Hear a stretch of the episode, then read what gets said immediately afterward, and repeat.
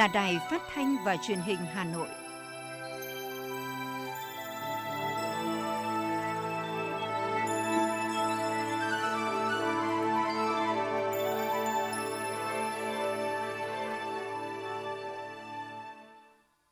Thưa quý vị và các bạn, bây giờ là chương trình thời sự của Đài Phát thanh và Truyền hình Hà Nội đang được phát trực tiếp trên sóng FM tần số 90 MHz. Trưa nay thứ sáu ngày 22 tháng 10 năm 2021 có những nội dung chính sau đây.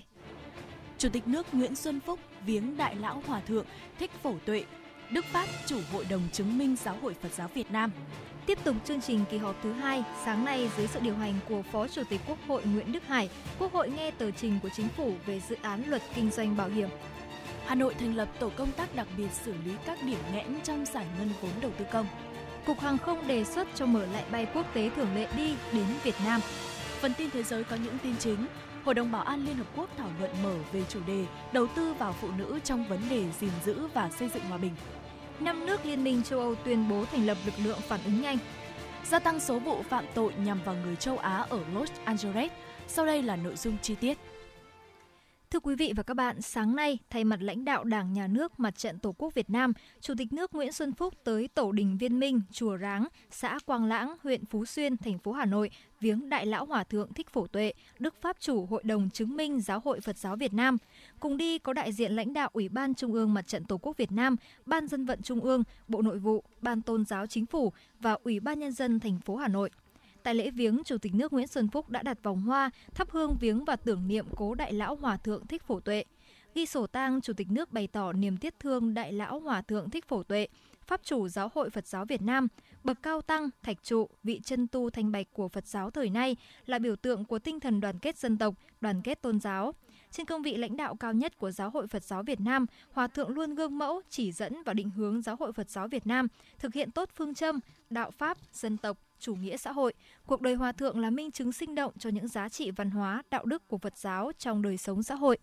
Với những công hiến to lớn cho đất nước, Hòa thượng Thích Phổ Tuệ đã được nhà nước ghi nhận và trao tặng huân chương Hồ Chí Minh cùng nhiều phần thưởng cao quý khác. Thay mặt Đảng Nhà nước, Mặt trận Tổ quốc Việt Nam, với tình cảm cá nhân, Chủ tịch nước thành kính phân yêu và gửi lời chia buồn sâu sắc đến Trung ương Giáo hội, Tăng Ni, tín đồ Phật giáo Việt Nam ở trong và ngoài nước – Chủ tịch nước mong các tăng ni tín đồ Phật giáo Việt Nam hãy học gương tu hành cao đẹp của Hòa Thượng để cùng nhau xây dựng Giáo hội Phật giáo Việt Nam đoàn kết, vững mạnh, ngày càng đóng góp xứng đáng cho công cuộc xây dựng và bảo vệ Tổ quốc. Chủ tịch Quốc hội Vương Đình Huệ đã ký nghị quyết về ban hành một số giải pháp nhằm hỗ trợ doanh nghiệp, người dân chịu tác động của dịch COVID-19. Ủy ban Thường vụ Quốc hội quyết định giảm 30% số thuế thu nhập doanh nghiệp phải nộp trong năm nay đối với trường hợp người nộp thuế theo quy định của Luật thuế thu nhập doanh nghiệp có doanh thu năm 2021 không quá 200 tỷ đồng và doanh thu năm 2021 giảm so với năm 2019 miễn thuế thu nhập cá nhân, thuế giá trị gia tăng và các loại thuế khác phải nộp phát sinh từ hoạt động sản xuất, kinh doanh của các tháng trong quý 3 và quý 4 năm nay đối với hộ cá nhân có hoạt động sản xuất kinh doanh tại các địa bàn cấp huyện chịu tác động của dịch COVID-19 trong năm 2021. Nghị quyết cũng đồng ý giảm thuế giá trị gia tăng kể từ ngày 1 tháng 11 đến hết ngày 31 tháng 12 năm 2021 đối với các hàng hóa, dịch vụ gồm dịch vụ vận tải, dịch vụ lưu trú, dịch vụ ăn uống và một số sản phẩm dịch vụ liên quan đến văn hóa, thể thao, giải trí. Tiếp tục chương trình làm việc vào sáng nay, Quốc hội nghe tờ trình và báo cáo thẩm tra về dự án luật kinh doanh bảo hiểm sửa đổi. Trình bày Quốc hội về dự án luật kinh doanh bảo hiểm sửa đổi, báo cáo của Chính phủ do Bộ trưởng Tài chính Hồ Đức Phước trình bày nêu rõ, luật kinh doanh bảo hiểm ra đời cách đây 20 năm, khi thị trường bảo hiểm còn non trẻ, cơ quan quản lý cũng mới thành lập, quy mô thị trường còn nhỏ, các sản phẩm kênh phân phối chưa đa dạng. Đến nay, trước sự phát triển của thị trường và nhiều quy định pháp luật liên quan thay đổi, luật kinh doanh bảo hiểm bộc lộ một số bất cập nhất định, không còn thống nhất, đồng bộ với quy định mới được sửa đổi, bổ sung tại Bộ luật dân sự. Một số nội dung chưa có căn cứ áp dụng trong thực tiễn như thẩm quyền, quy trình xử lý doanh nghiệp bảo hiểm gặp khó khăn về tài chính, việc áp dụng hoặc tích hợp công nghệ trong kinh doanh bảo hiểm, các yêu cầu về kiểm soát nội bộ, kiểm toán nội bộ, kiểm toán độc lập, sự liên kết giữa các cơ quan quản lý trong triển khai các chương trình bảo hiểm của chính phủ, một số quy định tại luật kinh doanh bảo hiểm hiện hành chưa theo kịp với quốc tế, như quy định về phòng chống trục lợi bảo hiểm, rửa tiền, tài trợ khủng bố chưa đầy đủ, điều kiện đối với nhà đầu tư nước ngoài còn hạn chế, mô hình quản lý tài chính lạc hậu, chưa có yêu cầu về quản trị rủi ro. Bộ trưởng Bộ Tài chính Hồ Đức Phước cho biết. hoàn thiện quy định pháp luật về kinh doanh bảo hiểm, xử lý những mâu thuẫn trồng chéo bất cập của luật kinh doanh bảo hiểm với các văn bản quy phạm pháp luật của Quốc hội đã ban hành, đảm bảo tính thống nhất, đồng bộ của hệ thống pháp luật. Cải cách mạnh mẽ thủ tục hành chính trong việc hoạt động kinh doanh bảo hiểm kết hợp với cải cách toàn diện công tác quản lý kiểm tra thanh tra chuyên ngành đảm bảo thực hiện có hiệu quả công tác quản lý nhà nước và phối hợp giữa các cơ quan quản lý nhà nước trong phát hiện xử lý kịp thời nghiêm minh và các hành vi vi phạm pháp luật về kinh doanh bảo hiểm bảo vệ quyền lợi và lợi ích hợp pháp của nhà đầu tư khách hàng sự an toàn của hệ thống tiết giảm chi phí xã hội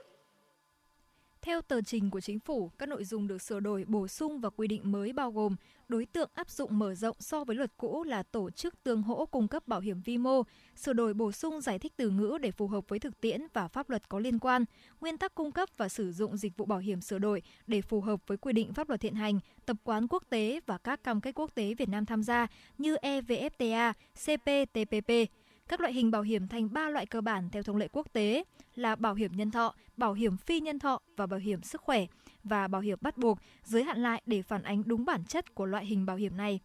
Thẩm tra dự án luật kinh doanh bảo hiểm sửa đổi, báo cáo của Ủy ban Kinh tế do chủ nhiệm Ủy ban Vũ Hồng Thanh trình bày, tán thành với sự cần thiết sửa đổi luật kinh doanh bảo hiểm những các lý do đã nêu trong tờ trình của chính phủ. So với luật hiện hành, dự thảo luật có phạm vi điều chỉnh bao quát hơn, đã bổ sung nội dung quản lý nhà nước về hoạt động kinh doanh bảo hiểm, bổ sung quy định về đối tượng áp dụng để quy định rõ, cụ thể hơn những đối tượng được điều chỉnh bởi luật. Về nội dung bảo hiểm bắt buộc, Ủy ban Kinh tế đề nghị làm rõ quy định về bảo hiểm bắt buộc và bắt buộc phải mua bảo hiểm. Theo Ủy ban Kinh tế, hiện nay có hai loại bảo hiểm bắt buộc cần thuyết minh rõ phạm vi bảo hiểm của từng sản phẩm bảo hiểm. Bắt buộc, việc đáp ứng tiêu chí về bảo hiểm bắt buộc có thể đề xuất, sửa đổi, bổ sung nội dung, tên gọi của sản phẩm bảo hiểm để phù hợp với thực tế, định hướng phát triển thị trường, Liên quan đến nội dung hợp đồng bảo hiểm, chủ nhiệm Ủy ban Kinh tế của Quốc hội Vũ Hồng Thanh cho biết. Về hợp đồng bảo hiểm, đa số ý kiến trong Ủy ban Kinh tế tán thành với các quy định về hợp đồng bảo hiểm và cho rằng hợp đồng bảo hiểm là chế định quan trọng trong lĩnh vực kinh doanh bảo hiểm. Tuy nhiên, một số ý kiến đề nghị cần rà soát và làm rõ các cái quy định tại chương này như hình thức hợp đồng bảo hiểm, điều khoản loại trừ trách nhiệm bảo hiểm hợp đồng bảo hiểm vô hiệu, đơn phương chấm dứt hợp đồng để bảo đảm nhất quán giữa các quy định trong chính dự thảo luật vừa phù hợp với nguyên tắc chung về hợp đồng theo quy định của Bộ luật dân sự, vừa bảo đảm tính đặc thù của hoạt động bảo hiểm trong việc bảo vệ quyền và lợi ích của các bên. 6. Về doanh nghiệp bảo hiểm, doanh nghiệp tái bảo hiểm theo Ủy ban Kinh tế, cơ quan soạn thảo cần tiếp tục giả soát các quy định liên quan đến chủ thể kinh doanh như điều kiện kinh doanh, trình tự thành lập, quản trị doanh nghiệp, tổ chức kiểm soát và kiểm toán nội bộ, các chức danh quan trọng của doanh nghiệp, đảm bảo công khai, minh bạch, rõ ràng, thuận lợi, không tạo gánh nặng về tài chính, hành chính cho doanh nghiệp, tránh sự can thiệp quá sâu của cơ quan quản lý nhà nước vào quyền tự chủ kinh doanh của doanh nghiệp, bảo vệ bí mật kinh doanh của doanh nghiệp và phù hợp với luật doanh nghiệp năm 2020. Cũng trong sáng nay, Quốc hội thảo luận ở tổ về dự thảo nghị quyết về một số cơ chế, chính sách đặc thù phát triển thành phố Hải Phòng, tỉnh Nghệ An, Thanh Hóa và Thừa Thiên Huế. Theo nghị quyết, các tỉnh Thừa Thiên Huế, Nghệ An được vay với tổng mức dư nợ vay không vượt quá 40% số thu ngân sách tỉnh được hưởng theo phân cấp. Thành phố Hải Phòng, tỉnh Thanh Hóa được vay với tổng mức dư nợ vay không quá 60% số thu ngân sách được hưởng theo phân cấp. Đối với thành phố Hải Phòng, hàng năm ngân sách trung ương bổ sung có mục tiêu cho ngân sách thành phố không quá 70% số tăng thu ngân sách trung ương so với dự toán Thủ tướng Chính phủ giao. Đối với các tỉnh Thừa Thiên Huế, tỉnh Nghệ An, ngân sách trung ương bổ sung có mục tiêu cho các tỉnh không quá 70% số tăng thu từ hoạt động xuất nhập khẩu của hàng hóa xuất nhập khẩu so với dự toán Thủ tướng Chính phủ giao. Còn với tỉnh Thanh Hóa, ngân sách trung ương bổ sung có mục tiêu cho tỉnh không quá 70% số tăng thu từ hoạt động xuất nhập khẩu qua cảng biển Nghi Sơn so với dự toán Thủ tướng Chính phủ giao, nhưng không vượt quá số tăng thu từ hoạt động xuất nhập khẩu qua cảng biển Nghi Sơn so với thực hiện năm trước và ngân sách trung ương không hụt thu. Đối với định mức chi thường xuyên, các tỉnh Thanh Hóa, Nghệ An và Thừa Thiên Huế được phân bổ thêm 45% theo tỷ lệ phần trăm số chi, tính theo định mức dân số khi xây dựng định mức chi thường xuyên ngân sách nhà nước năm 2022 và trong thời gian thực hiện nghị quyết này.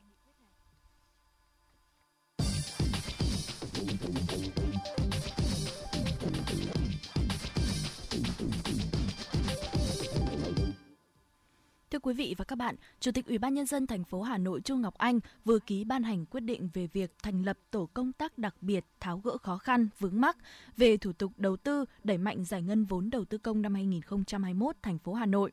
Tổ công tác đặc biệt có nhiệm vụ thường xuyên lãnh đạo, đôn đốc, kiểm tra, giám sát, xử lý các điểm nghẽn trong giải ngân vốn đầu tư công, lập kế hoạch giải ngân chi tiết cho từng dự án, nhất là các dự án trọng điểm, dự án có vốn lớn, phân công lãnh đạo cơ quan, đơn vị, địa phương trực tiếp phụ trách từng dự án, tổ chức giao ban chuyên đề, giao ban định kỳ với các cơ quan, đơn vị liên quan để kịp thời nắm bắt và tháo gỡ khó khăn, vướng mắc trong công tác giải ngân, phấn đấu đạt được mục tiêu giải ngân đề ra năm 2021 góp phần thúc đẩy, phục hồi và phát triển kinh tế. Tổ công tác đặc biệt làm việc theo chế độ kiêm nhiệm và tự giải thể sau khi hoàn thành nhiệm vụ. Báo cáo cho biết, Bộ Kế hoạch và Đầu tư vừa công bố báo cáo các mục tiêu phát triển bền vững quốc gia năm 2020. Việt Nam đã nỗ lực trong việc thu hẹp khoảng cách và hướng tới các mục tiêu năm 2030, tiến bộ đều đặn trong bảng xếp hạng chỉ số phát triển bền vững. Trong năm 2020, Việt Nam xếp thứ 46 trong số 166 quốc gia về chỉ số phát triển bền vững. Đại dịch COVID-19 gây thêm trở ngại cho việc thực hiện mục tiêu phát triển bền vững, làm giảm tốc độ tiến độ và làm trầm trọng thêm các thách thức đối với mục tiêu. Năm 2020, dịch bệnh cũng ảnh hưởng trực tiếp đến kết quả của mục tiêu xóa nghèo, xóa đói, giảm đảm bảo cuộc sống khỏe mạnh và tăng cường phúc lợi cho mọi người ở mọi lứa tuổi, mục tiêu giáo dục chất lượng, bình đẳng giới, cũng như mục tiêu tăng trưởng kinh tế và việc làm, đình bất bình đẳng xã hội. Bên cạnh đó, các mục tiêu cũng sẽ chịu tác động của COVID-19 về lâu dài.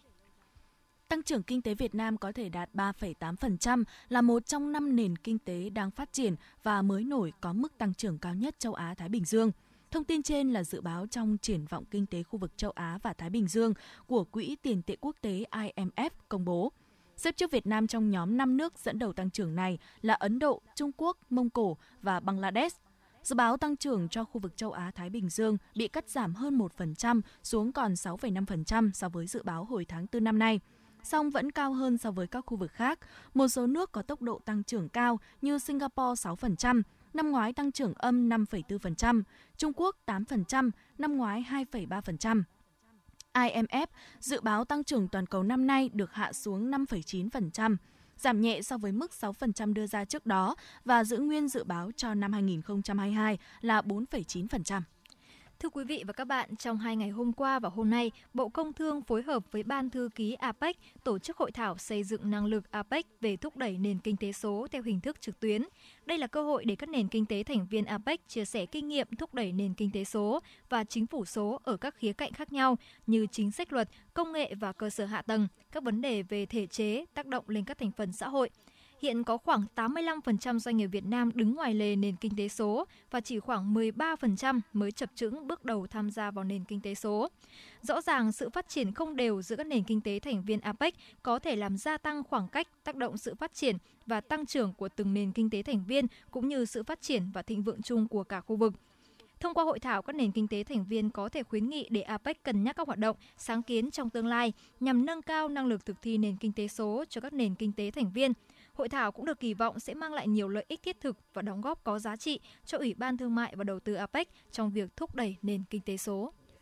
Bất chấp dịch COVID-19, Hà Nội vẫn có một vụ đông hiệu quả, năng suất, chất lượng cao. Ngành nông nghiệp đã mở rộng diện tích trồng trọt, chăn nuôi, nuôi trồng thủy sản nhằm tăng năng suất, chất lượng sản phẩm để phục vụ nhu cầu tiêu dùng của người dân, chủ động nguồn cung cho dịp Tết Nguyên đán nhâm dần 2022 sắp tới. Để bảo đảm nguồn cung cho người tiêu dùng, từ nay đến cuối năm 2021, ngành nông nghiệp sẽ giả soát, mở rộng khoảng 600 ha diện tích nuôi kết hợp cá, lúa, phần đấu nâng tổng diện tích nuôi trong năm 2021 đạt 24.000 ha với sản lượng ước khoảng 120.000 tấn các loại. Khu vực mở rộng diện tích nuôi trồng gồm huyện Thanh Trì phát triển thêm 5 ha nuôi cá chép, rô phi cỡ lớn, huyện Mê Linh mở rộng 59 ha nuôi các loại cá chép, chấm, rô phi, mè, trôi, ếch, một số huyện khác cũng dự kiến mở rộng diện tích nuôi trồng thủy sản như Mỹ Đức 79 ha, Phú Xuyên 50 ha, Thạch Thất 60 ha, Ứng Hòa 111 ha, Thường Tín 77 ha.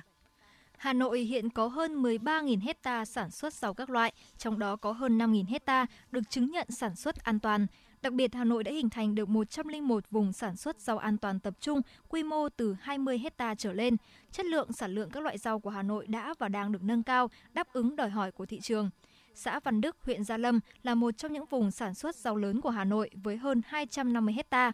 Thời gian gần đây, vùng rau này đã lột xác với hạ tầng giao thông nội đồng, được đầu tư bài bản, nhiều tiến bộ khoa học kỹ thuật như tưới nước tự động, dùng màng che phủ đã được áp dụng vào sản xuất. Còn xã Tân Minh, huyện Thường Tín, một trong những vùng rau gia vị lớn của Hà Nội với diện tích 200 hecta cũng đang nỗ lực xây dựng vùng rau an toàn chất lượng cao.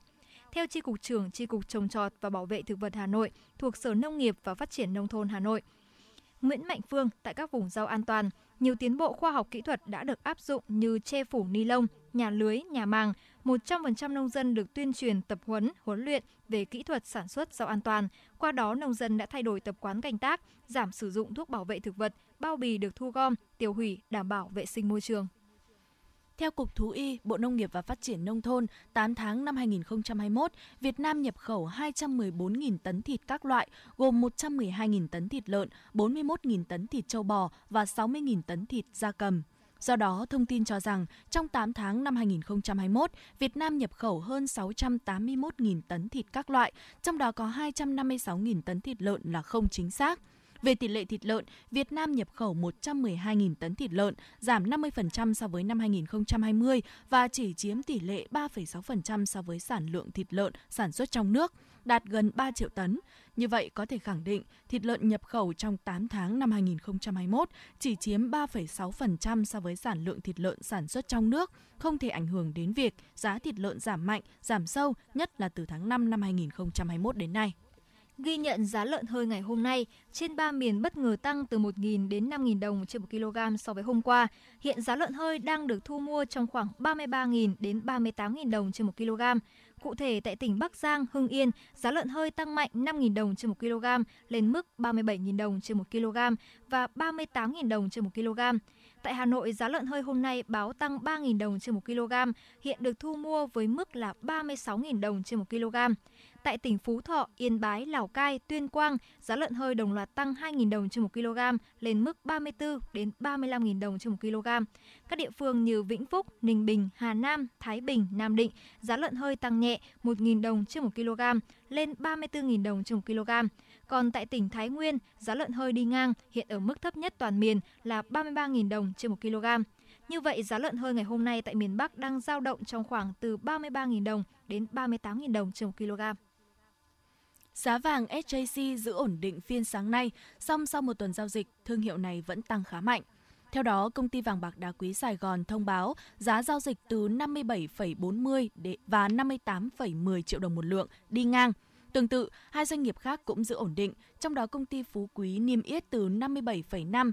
đến 58,05 triệu đồng một lượng. Công ty Doji thông báo giá mua và bán từ 57,35 và 58,05 triệu đồng trên một lượng. Trong tuần, giá vàng SJC tăng 4 phiên và giảm 1 phiên. Tính chung 5 phiên, thương hiệu SJC tăng 350.000 đồng một lượng. Trong khi đó, giá vàng dòng thăng long của Bảo Tín Minh Châu cũng tăng 280.000 đồng một lượng so với đầu tuần. Phiên sáng nay, doanh nghiệp này niêm yết giá vàng dòng thăng long từ 51,21 đến 51,86 triệu đồng mỗi lượng ở chiều mua vào và bán ra. Như vậy, hai thương hiệu vàng miếng trong nước vẫn chênh lệch nhau khoảng 6,2 triệu đồng một lượng. Trong kế hoạch mới nhất trình Bộ Giao thông Vận tải, Cục Hàng không Việt Nam đề xuất tái khởi động các chuyến bay quốc tế thường lệ trước hết bằng việc khôi phục các chuyến bay chọn gói combo trong giai đoạn 1 thực hiện ngay trong quý 4 năm 2021 cho các đối tượng là công dân Việt Nam song song với việc tổ chức chuyến bay thí điểm đón khách du lịch quốc tế đến một số địa phương như Phú Quốc, Khánh Hòa, Quảng Ninh, với chuyến bay combo thì các hãng hàng không Việt Nam cùng đối tác là doanh nghiệp lữ hành tổ chức chuyến bay trên cơ sở văn bản đồng ý của địa phương cho tiếp nhận cách ly tập trung có thu phí tại cơ sở cách ly do địa phương phê duyệt với chi phí chọn gói vé máy bay, xét nghiệm COVID-19, khách sạn cách ly và chi phí ăn trong 7 ngày đối với chuyến bay chở toàn bộ hành khách đã tiêm đủ liều vaccine hoặc 14 ngày đối với chuyến bay khác. Dự kiến các chuyến bay này sẽ được mở tại các thị trường như Nhật Bản, Hàn Quốc, Đài Loan, Singapore, Thái Lan, Malaysia, Pháp, Đức, Nga, Úc và các thị trường khác khi có nhu cầu luân chuyển lao động. Theo đơn vị tư vấn tuyển dụng Navigos Search, nhu cầu tuyển dụng nhân sự cấp cao của doanh nghiệp Việt không ngừng gia tăng. Hiểu được nhu cầu này, các trường đại học đã tăng cường liên kết với doanh nghiệp, đào tạo gắn với nhu cầu thực hiện, đặc biệt là đào tạo nguồn nhân lực chất lượng cao. Mới đây, trường Đại học Ngoại thương đã ký kết thỏa thuận hợp tác với câu lạc bộ doanh nhân Sao Đỏ nhằm đưa ra các giải pháp về nguồn lực và lan tỏa tinh thần khởi nghiệp đến sinh viên. Theo Viện Nghiên cứu Quản lý Kinh tế Trung ương, lực lượng lao động đã qua đào tạo có chứng chỉ bằng cấp tại Việt Nam chỉ đạt khoảng 24,5% vào năm 2020 cơ cấu lao động chưa phù hợp với thực tiễn. Qua thỏa thuận hợp tác với doanh nghiệp, các trường đại học mong muốn sẽ nâng cao hơn nữa chất lượng nguồn nhân lực. Ở chiều ngược lại, các doanh nhân mong muốn hợp tác, ươm mầm thế hệ doanh nhân trẻ và tìm kiếm những ý tưởng khởi nghiệp sáng tạo ngay từ trên ghế nhà trường. Đây là lần đầu tiên một câu lạc bộ doanh nhân hàng đầu Việt Nam ký kết hợp tác với một trường đại học, hứa hẹn sẽ thúc đẩy các hoạt động khởi nghiệp, đào tạo nguồn nhân lực chất lượng cao và truyền cảm hứng cho thế hệ doanh nhân kế cận. Theo hướng dẫn mới nhất của Bộ Văn hóa, Thể thao và Du lịch, đối với tất cả cấp độ dịch du khách đã tiêm đủ liều vaccine hoặc đã khỏi bệnh, chỉ phải xét nghiệm nCoV khi có triệu chứng nghi ngờ hoặc có chỉ định điều tra dịch tễ đến từ địa phương cấp 3, cấp 4 hoặc vùng phong tỏa. Khách là người cư trú tại địa phương không áp dụng xét nghiệm, kết quả xét nghiệm nCoV nếu cần có giá trị trong vòng 72 giờ.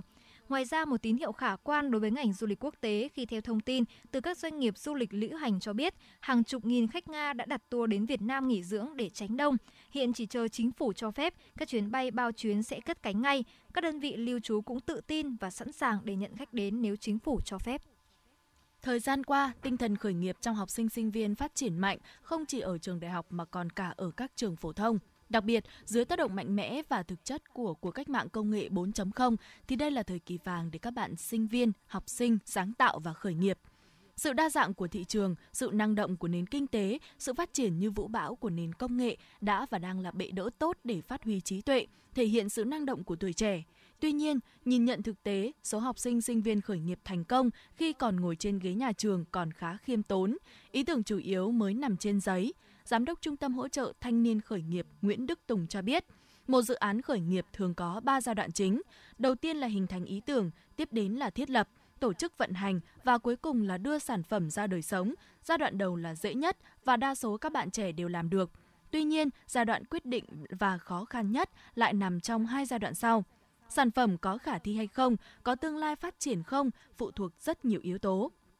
Trong khi đó, hạn chế của các bạn sinh viên là thiếu nguồn vốn, thiếu kinh nghiệm, thiếu kiến thức, kỹ năng quản lý. Điều này hoàn toàn dễ hiểu bởi các bạn là những người trẻ, chưa cọ sát nhiều trong cuộc sống nên vốn kinh nghiệm chưa dồi dào. Thưa quý vị, đến nay, Việt Nam cơ bản đã khống chế thành công làn sóng thứ tư của dịch COVID-19. Có được những thành quả đó, không thể không nhắc đến vai trò của những người chỉ huy, điều phối hoạt động chống dịch và các lực lượng y tế tuyến đầu, vừa điều trị bệnh nhân nặng, giảm tử vong, vừa huấn luyện, đào tạo cho đội ngũ y tế địa phương. Ngay sau đây, phóng viên Hoa Mai sẽ có cuộc trao đổi với tiến sĩ bác sĩ Nguyễn Trọng Khoa, Phó Cục trưởng Cục Khám chữa bệnh Bộ Y tế, người đã có mặt tại các điểm nóng nhất của dịch bệnh để cùng nhìn lại về những ngày tháng không thể nào quên và những bài học rút ra trong giai đoạn chống dịch hiện tại. Vâng, rất cảm ơn tiến sĩ Nguyễn Trọng Khoa đã nhận lời tham gia chương trình của Đài Phát thanh và Truyền hình Hà Nội. Thưa ông, ngày 13 tháng 6 khi dịch bệnh COVID-19 diễn biến phức tạp tại thành phố Hồ Chí Minh, Bộ Y tế đã có quyết định thành lập bộ phận thường trực của Bộ Y tế chống dịch tại thành phố Hồ Chí Minh. Là một trong những thành viên của đoàn, trong suốt những tháng nhận nhiệm vụ tại địa bàn này thì đã có khi nào ông cảm thấy lo lắng về sự bùng phát mạnh mẽ của dịch bệnh và ông và các thành viên trong đoàn đã làm như thế nào để ứng phó ạ? Với uh, Ờ, một thời gian phải nói rằng là cũng chưa bao giờ ờ, kéo dài như vậy với ờ, riêng thành phố Hồ Chí Minh là khoảng 4 tháng và cá nhân tôi thì cũng tham gia trực tiếp ở tại thành phố Hồ Chí Minh và một số tỉnh phía Nam là trong vòng 3 tháng từ từ đầu từ giữa tháng 7 đến giờ.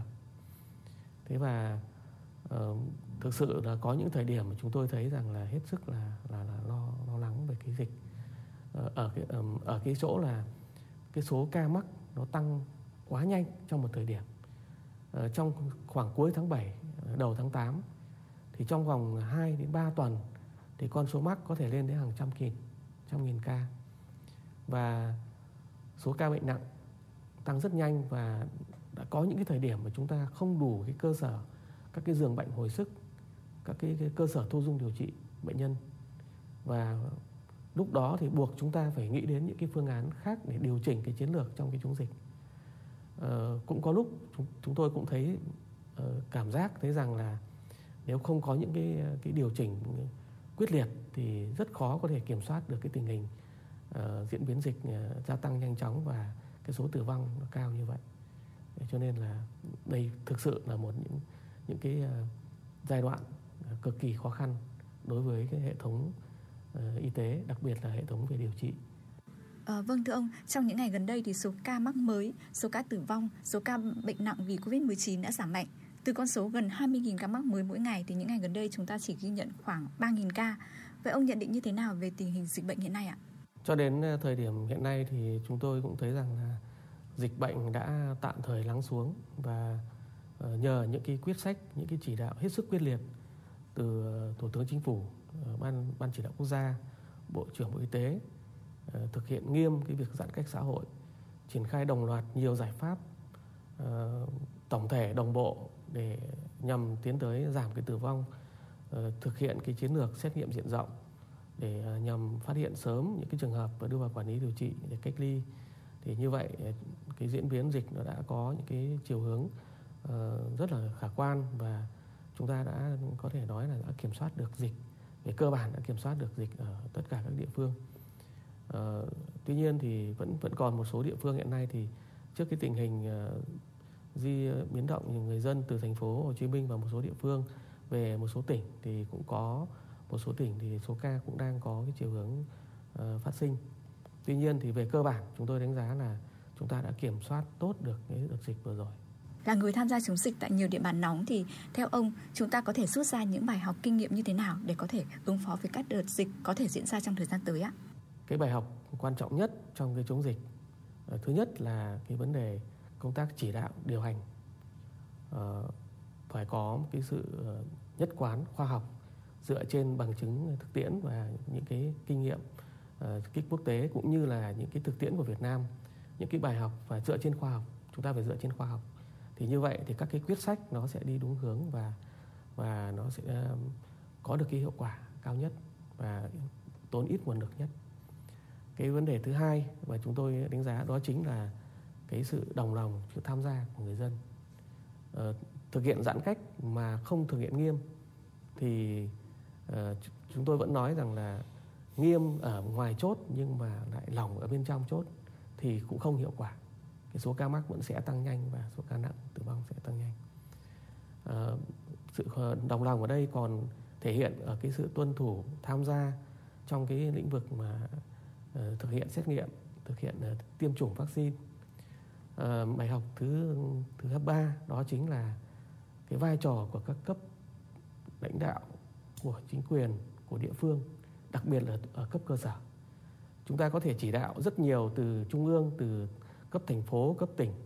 nhưng nếu ở tuyến xã, phường mà không triển khai được những cái chỉ đạo đó, thì chắc chắn là không thể thành công được. Điển hình vừa rồi là tại thành phố Hồ Chí Minh và một số tỉnh phía Nam ờ, với quan điểm là xã phường là pháo đài, người dân là chiến sĩ. Thực sự tôi đánh giá quan điểm chỉ đạo như vậy cực kỳ chính xác, bởi vì ờ, chúng tôi cũng đã đi kiểm tra ở các xã, các phường ở thành phố Hồ Chí Minh. Thì những phường nào, những quận nào mà lãnh đạo có sự chỉ đạo quyết liệt, có sự ờ, tham gia của người dân một cách nghiêm túc, một cách đúng các cái ý kiến hướng dẫn của chuyên môn thì chắc chắn khu đảo vực đó chúng ta sẽ kiểm soát được vì vậy cái việc mà chúng ta qua các cái đợt làn sóng dịch chúng ta phải tiếp tục phải có sự chuẩn bị. À, tôi thì cũng cho rằng là năm 2022 thì chúng ta vẫn phải đối mặt với cái dịch Covid và chúng ta vẫn luôn phải có một cái tâm thế là phải chuẩn bị với cái vốn kinh nghiệm đã có thì sẽ phải có những cái điều chỉnh và đặc biệt là phải chuẩn bị cái nguồn lực cho cái việc đối mặt với ờ, cái dịch ờ, năm 2022. Tôi nghĩ là chưa chưa hết được chưa thể hết được à, tuy nhiên thì với những kinh nghiệm đặc biệt là nếu chúng ta có một cái độ bao phủ vaccine tốt và sự chuẩn bị về hệ thống điều trị rồi các cái điều kiện nguồn lực và kinh nghiệm trong cái uh, dự phòng cũng như là về xét nghiệm uh, thì tôi tin rằng là nó cũng sẽ đỡ căng thẳng hơn đợt vừa rồi. Dạ vâng, xin trân trọng cảm ơn ông. Trước đây tôi thích ăn đồ mặn, vợ tôi kêu ca nhưng tôi không nghe. Hai năm trước tôi phải nhập viện vì một cơn đột quỵ do huyết áp quá cao. Bác sĩ nói một trong những nguyên nhân chính của căn bệnh là tôi ăn nhiều đồ mặn. Căn bệnh này không chỉ làm khổ tôi mà còn biến tôi trở thành gánh nặng cho gia đình. Ăn nhiều muối, bột canh, hạt nêm, nước mắm, nước tương có thể dẫn đến tăng huyết áp và đột quỵ. Tổ chức Y tế Thế giới khuyến cáo chỉ nên ăn dưới 5 gram muối mỗi ngày, nhưng chúng ta hiện đang ăn gấp đôi số lượng đó, giảm một nửa lượng muối ăn ngày bằng cách cho bớt muối, chấn nhẹ tay, giảm ngay đồ mặn. Xin chuyển sang phần tin thế giới. Hôm qua, Hội đồng Bảo an Liên Hợp Quốc đã thảo luận mở về chủ đề đầu tư vào phụ nữ trong vấn đề gìn giữ và xây dựng hòa bình dưới sự chủ trì của bà Rachel Omamo, Bộ trưởng Ngoại giao Kenya. Nước chủ tịch luôn Chủ tịch luân phiên Hội đồng Bảo an tháng 10 năm 2021. Tại đây, Việt Nam đề cao vai trò của phụ nữ trong gìn giữ và xây dựng hòa bình, nhấn mạnh cần tăng cường sự tham gia của phụ nữ vào mọi lĩnh vực của đời sống chính trị, kinh tế xã hội. Tổng thư ký Liên Hợp Quốc Guterres nhấn mạnh sự mất cân bằng quyền lực giữa nam và nữ vẫn còn tồn tại và còn tồn tại dai dẳng nhất trong tất cả các bất bình đẳng. Để giải quyết thực trạng này, ông Guterres cho rằng Hội đồng Bảo an cần hỗ trợ thúc đẩy quan hệ đối tác giữa Liên Hợp Quốc với các nhà lãnh đạo nữ và mạng lưới địa phương của họ phù hợp với lời kêu gọi hành động về chuyển đổi vì hòa bình, an ninh cho phụ nữ. Thưa quý vị, Đức, Phần Lan, Hà Lan, Bồ Đào Nha và Slovenia ngày hôm qua tuyên bố sẽ thành lập một lực lượng phản ứng nhanh trên toàn Liên minh châu Âu để đối phó với các cuộc khủng hoảng quân sự trong tương lai. Lực lượng phản ứng nhanh mới này dự kiến sẽ có tiềm lực cả về không gian và mạng cùng các lực lượng đặc nhiệm về vận tải đường không. Số vụ phạm tội xuất phát từ thù hận nhằm vào người châu Á ở hạt Los Angeles, Mỹ tăng 76% trong năm 2020. Con số này phản ánh một xu hướng đáng lo ngại khi các vụ hành hung và lăng mạ nhằm vào người Mỹ gốc Á gia tăng trong đại dịch COVID-19. Báo cáo của Ủy ban về quan hệ con người tại hạt Los Angeles công bố ngày 20 tháng 10 cho thấy, trong năm 2020, 76% trong số 44 vụ phạm tội xuất phát từ thù hận nhằm vào người châu Á ở hạt này có liên quan đến bạo lực thể chất so với mức 58% vào năm 2018. Dự báo thời tiết khu vực Hà Nội chiều và tối ngày 22 tháng 10 năm 2021, khu vực trung tâm thành phố Hà Nội, thời tiết không mưa, nhiệt độ từ 21 đến 22 độ C. Quý vị và các bạn vừa nghe chương trình thời sự của Đài Phát thanh Truyền hình Hà Nội, chịu trách nhiệm sản xuất Phó Tổng giám đốc Nguyễn Tiến Dũng, chương trình do biên tập viên Xuân Luyến, đạo diễn Kim Oanh, các phát thanh viên Thùy Linh Hồng Hạnh cùng kỹ thuật viên Mạnh Thắng thực hiện. Xin chào và hẹn gặp lại trong chương trình thời sự sau.